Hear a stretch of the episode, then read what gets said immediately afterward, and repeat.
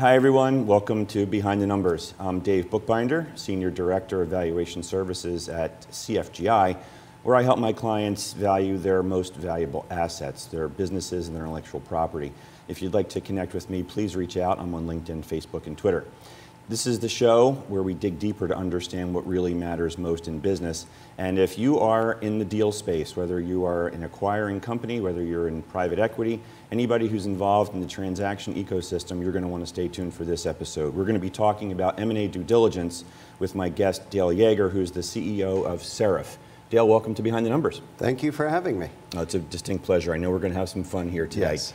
So before we dive in, why don't you tell the audience a little bit about your background and a little bit about Seraph? Well, I'm a federally trained forensic profiler um, through the Federal Law Enforcement Training Center and also through NATO. And um, I have a degree in forensic science, and I've been doing this work for 25 years. Okay, you're very understated for your impressive background, but we'll, we'll take that for what it is right now. So, in my world, as you know, M&A deal transactions, a lot of it's focused on the numbers. Yes. But you and your team take due diligence to a whole new level. Correct. Let's talk about that. What does that mean in your Well, world? What I- is due diligence? After Bernie Madoff happened, let me explain it this way. Bernie Madoff happened, and we were sitting around as a team, and one of the things we said was none of our clients have lost any money in, in deals. So we did some investigating on Google, just Google. And if you and, and I wrote an op-ed piece about this, and I said, if you, you go back five years on Google, you would have found all the, the dirt on Bernie, and you would have never invested dollar one. And this prompted me to write this op-ed piece, which, which was called Due Diligence Mess, and how people let people down who were CPAs, attorneys. Um, they weren't doing their due diligence. And due diligence has to be done as a criminal investigation. And what I mean by that is, if you're just doing due diligence by going to LexisNexis or some other nonsense and, and doing data and not digging deeper into the person's life, you are not understanding whether this deal should happen, whether you should be investing in this company. You, you don't have a, a proper and complete perspective. So our attitude is we sit down and you give me three names of principals of a company that you want to invest in. And our first statement to, to my team is they've committed crimes, let's prove it. Now, if we can't prove it, you're clear and good to go. But if we do prove it, and about 70% of the time we do find them, sometimes minor, sometimes major, now we can advise the client and say, this is a bad deal, or you need to change, you need to let them know what we found so that you can get a better deal. Wait, you just said 70% of the people that you've investigated actually are involved in some sort of illegal or improper activity? In 20 years, yes, about 70%. We keep track of this on a quarterly basis, track our success rate. And I imagine Now- that ranges different orders of magnitude. Well, I mean, some of it is misdemeanor things, some of it is issues of concern, we call it, some of it's felonies. I mean, in some cases, we've had to report, report that to the feds or the state attorney's office, but we find it. I don't want you to reveal your secret sauces, but to the extent that you can, how do you go about doing these kinds of investigations? We, well, first of all, I get the A team from the military intelligence community. Uh, they're fantastic. And I also get federal agents who retire that specifically have training in forensic accounting, financial investigation, and they're very successful at it. Because most federal agents do not have that experience or that training. So I put them all together in this weird cabal, this weird team, and they all have different skill sets. And then we created our own system called Cryptos. Cryptos is Greek for secrets. And we use a system that deep dives into data legally. Uh, no crossing the line, no gray area. And we can dig up, if it's out there, we're going to find it. And then put it together in a cohesive, simple, understandable report and then brief the, the client on a plan of action. So we actually design a plan of action after that. Here's what, if you choose to go this direction with this information, here's what, who you should be contacting. If you want to go this direction, here's what we advise you to do. So that kind of thing. Interesting. So, in, in your world, are private equity investors using your type of investigation No. often enough? No. They're either using some local PI, which does, you know, listen, I don't begrudge someone making a living, but your local PI does not have that skill set, does not have that training, and certainly not that success. Or they're going to the national firms, which certainly do have that skill set, but they're going to charge you uh, an extraordinary amount of money. And so, you know, the, the problem we have is people getting to know that uh, we exist and that we've existed for 20 years and come to us, we'll get it done quick. Normally it takes us 12 to 15 days and we're done. Uh, most people will take 30, 40 days. It's ridiculous. If you're good at what you do and you know how to run a company, you certainly know how to run an investigation and do it efficiently and effectively and quickly. Yeah. So that saves money. So most groups are not doing this kind of due diligence, and you've been uh, involved in a lot of messy situations. Is there a story you might be able to relate to the, the viewers and listeners out there as to where deal teams are going wrong in not looking this deep into their potential um, business partners? I've got a great story, and I don't know if I ever shared it with you. So this is a major financial institution that hired us. So thanks to Bernie, we love Bernie, by the way, because now, after Bernie, all of these banks and financial institutions, their compliance officers are scared to death of the Fed. So they said, hey, I did my work. Please take it a little further. You know, what, what can your team find out that I didn't know? So this is a famous financial institution, very conservative, very respectable. Um, and they were going to do a $40 million deal with a construction company on a um, construction of a, a, a small government type building that was going to be state funded, federal funded, and then they were going to put in some of the money too. So they said, check them out. So it took us a day, and we found out this construction company, which was run by a family, had a real estate office in Guadalajara, Mexico. Now, I can assure you that no one is selling real estate in Guadalajara, Mexico. Yada, yada, yada. We found out they were money laundering. So I said to the compliance officer, I need to meet with you and the president of this institution immediately. So I went and sat down. The president's freaking out. So I said, um, well, here's the deal.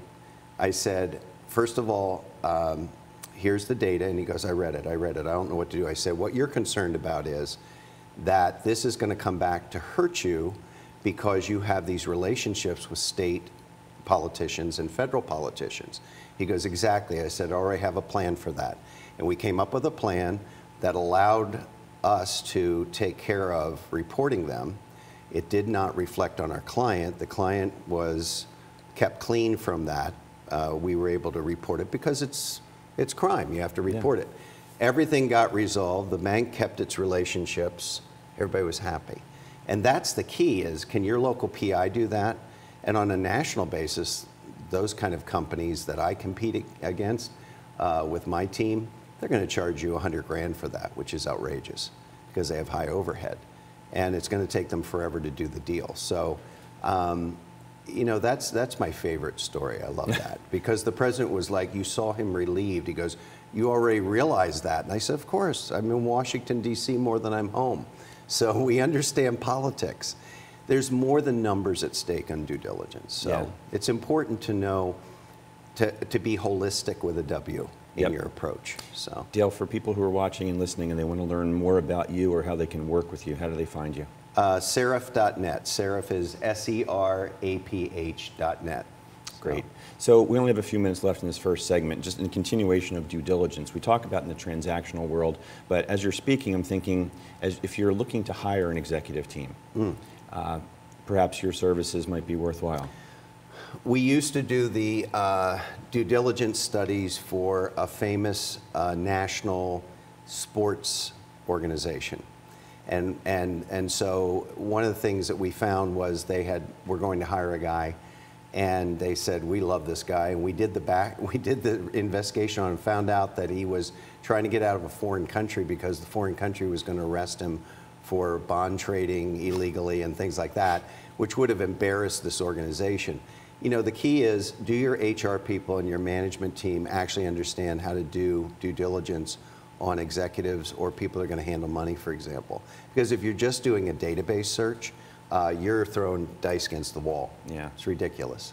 Yeah, and you said something before we went on the air here uh, that I, I took a quick note of. You said that personal ethics is equivalent to business ethics. Yes. And that kind of summarizes the whole underpinning philosophy of what you do and why you do it. Anything you want to expound on with regard to that particular We look at people's, we investigate their personal lives, and people are offended by that. Be offended. Your personal ethics tell me a lot about your business ethics. You can see this in Bernie Madoff, you can see this in a lot of, of people. Um, what you do in your personal life tells me how you ran your company. And I was a student of Peter Drucker's, Dr. Peter Drucker, for 15 years. And he used to drive home to us. He said, leadership versus management. Show leadership. And leaders are ethical people. And when they're not ethical people, everybody suffers. So, Yeah, true. You've mentioned Bernie a few times, and you mentioned that you love Bernie. And there are stories of people who are pretty visible, celebrities and otherwise, who frankly should have known better. And dipping into your psychology background, how'd they get hoodwinked? Well, the Bernie Madoff situation, which is very sad. uh, We say, I say we like Bernie because he gives, brings us a lot of business. And I get that, and I think our listeners do too. But, but the issue is, is that they got caught up in the fact that he was marketing his services through synagogues. He had to be, you know, special place reserved in hell for doing that. And what people got caught up in was kind of this, um, this kind of cabal of, well, this is who you, if you're Jewish in New York or Long Island, this is who you invest with. But the problem was that their lawyers and their CPAs, and that's what I said in my op ed piece, The Due Diligence Mess, they were not the gatekeepers they were supposed to do.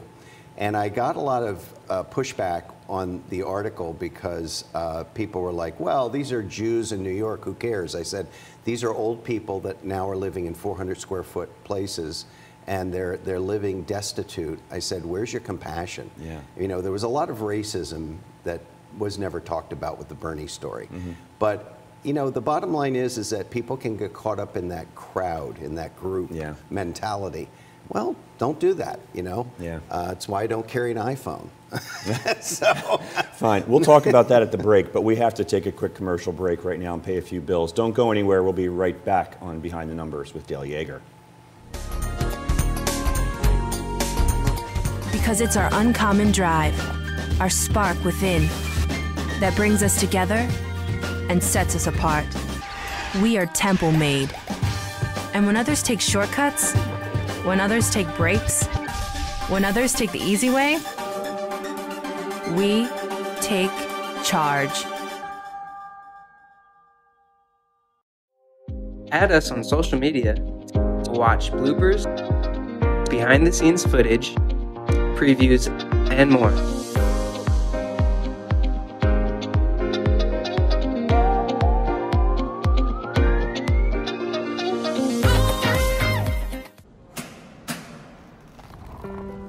13 hours a day, six days a week. So when I'm off the clock, I gotta get stuff done.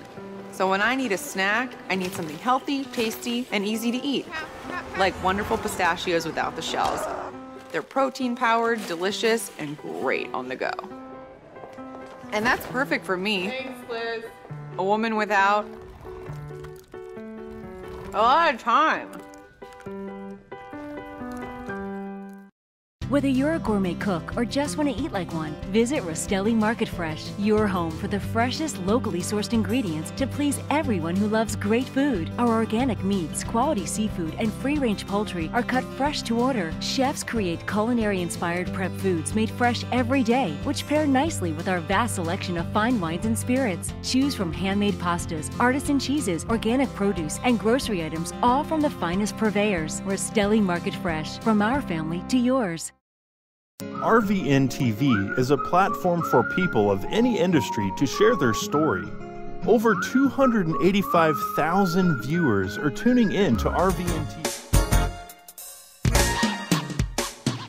Hey everyone, welcome back to Behind the Numbers. I'm Dave Bookbinder, and today we're talking about due diligence with my guest Dale Yeager, who's the Chief Executive Officer of Seraph.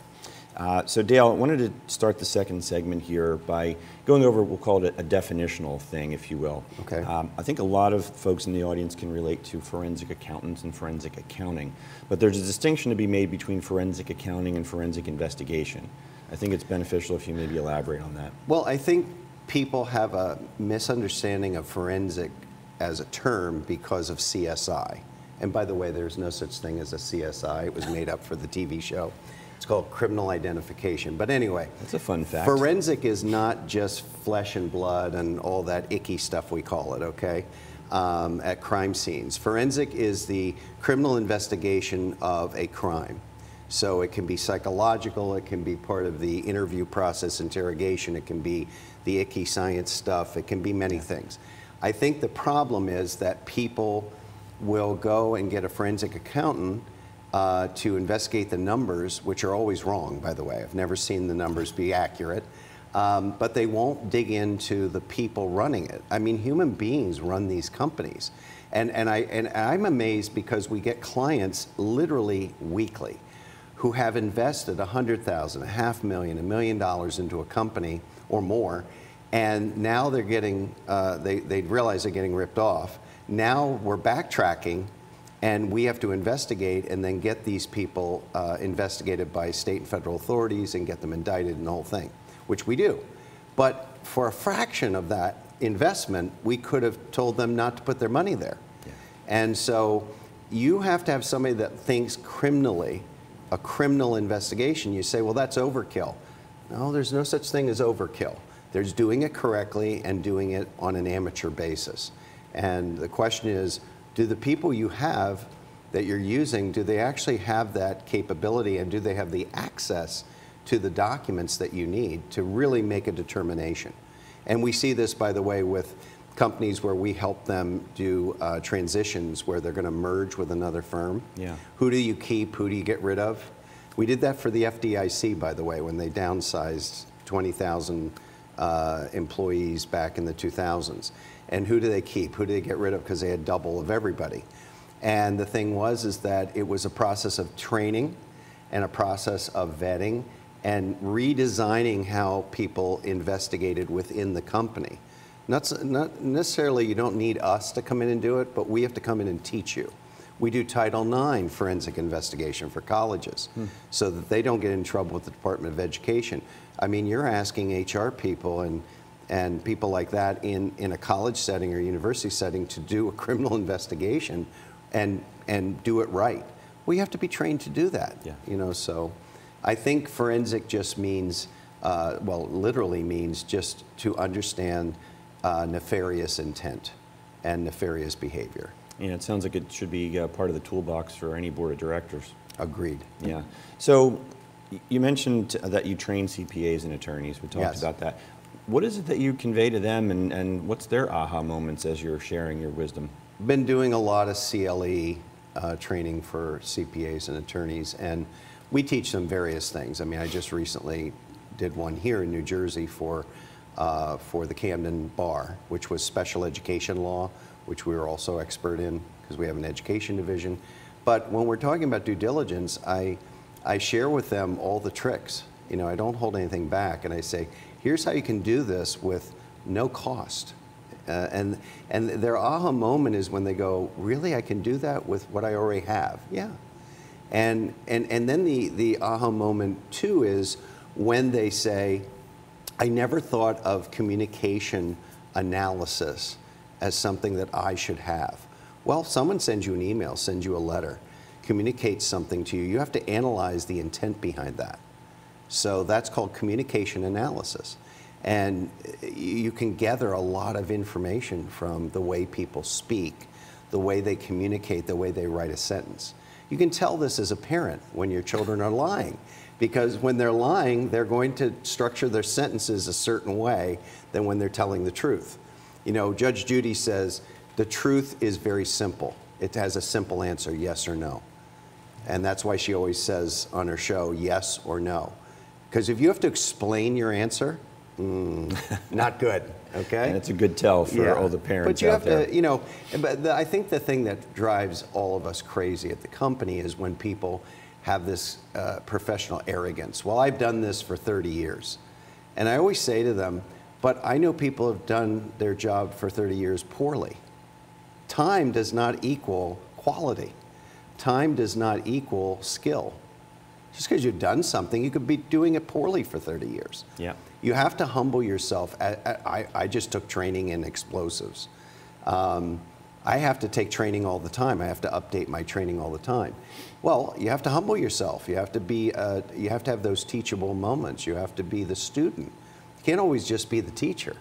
So, um, you know, I'm 59 years old and I'm still taking classes, and you have to. You have to keep your data up to date, and it's hard. You know, it's exhausting because it was easier when I was 20. You're my first guest that uh, has been trained in explosives. So, Well, you know, I, they scare me actually, but you know, Okay, good. they should all of us. Doesn't look like you've got anything on you today, so let's move No, on. we're good. We're, we're going to take a hard right-hand turn on a topic that I know you wanted to talk about that I was not familiar with and probably am just dangerous at and scratch the surface, and that's guardianship fraud. Oh. You mentioned that it's uh, a growing hot button issue. Why don't you share that and enlighten our listeners? So, guardianship is when your elderly or disabled relative, uh, basically, all of their finances and all of their um, uh, legal rights are taken away from them by a local judge, a county judge, or a local magistrate, and put into the care of a guardian. Usually, that's an attorney. And it truly is an epidemic. And we've always done these kind of cases because we do a lot of probate investigations. Uh, you know, cousin Willie has stolen all the money, and we're trying to figure out where he put Mama's money. But the thing is, is that the guardianship thing has exploded in the last year and a half for us. I mean, we do them all the time. And it's, it's just amazing to me the corruption. Well, I shouldn't be amazed by it, but local government corruption is much greater than federal or state. And that's hard for people to swallow because we like to comment on DC all the time. But DC is nothing compared to local government. And what's happening is this is a way of creating these ATMs, especially if you have a family trust. This is very common. If they, if that elderly person has a family trust, man, they zoom in like a, like an eagle on prey. And what we do is, and the government, the federal government, the state governments, mo- mostly the federal, are now taking it seriously because uh, uh, our group, along with some other national advocates, have finally gotten the attention of the, the feds, and they're taking it seriously. We always did this individually, where we had uh, had the IRS investigate these guardians or the judges investigated by the state, um, and we would get it resolved and get get help them wrestle control back of mom or dad's um, life. But now the feds are stepping in. Now you're seeing U.S. attorneys going after these people. Um, but here's the problem it's so great, you have to create an evidence package. Someone has to investigate all of this, and they have to put an evidence package together, and then you've got to send it to the right people. For example, I, I, our clients always say, Well, I called the FBI. Well, the FBI doesn't cover financial crime. Hard to believe. Right. Uh, they don't cover wire or check fraud. That's been covered for years by the Secret Service Fraud Division. And people say, the Secret Service, yeah, they have a fraud division.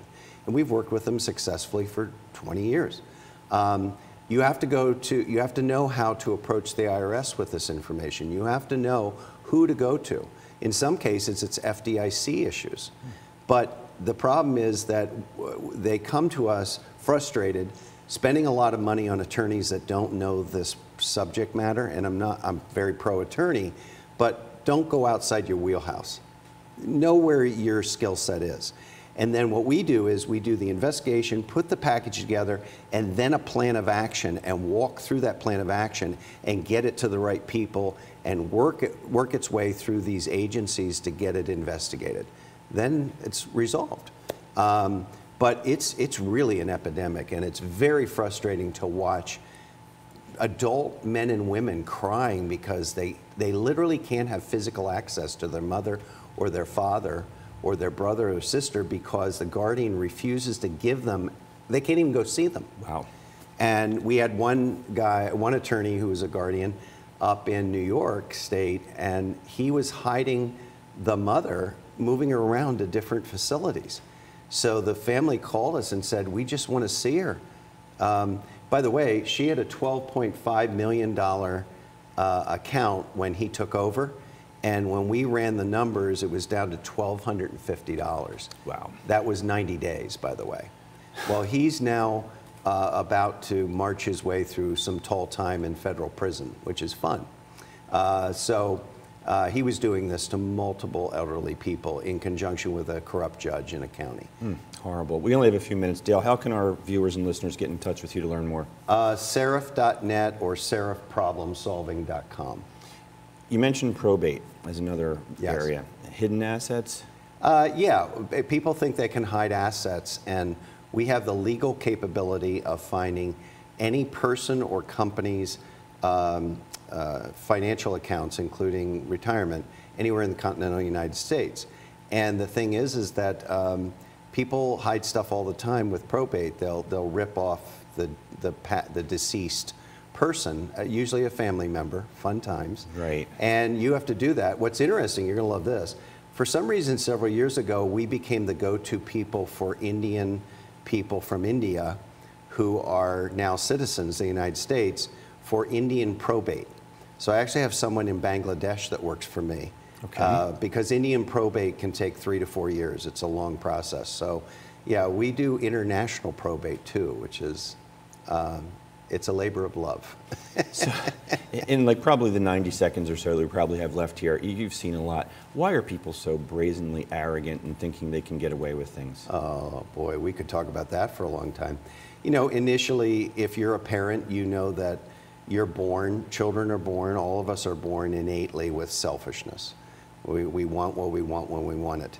And some people learn how to be ethical and moral and have a moral code, and some people just don't care. Their attitude is, it's owed to me. It's owed to me. They steal because they have convinced themselves that they're, they're due that, okay? And, um, you know, you're, if you have the attitude that people are basically good, I don't want you to be cynical, but I want you to be cautious and be a professional. People are not basically good. If you believe that, no one's ever cut you off on the expressway, flipped the bird at you, uh, screamed obscenities, cheated on you. I mean, human beings do horrible things every day, but we ignore them, especially people we love. And we do them ourselves too, maybe not to that extent, but um, people are good and some people are very bad. Uh, so you have to understand that you have to put those protections up.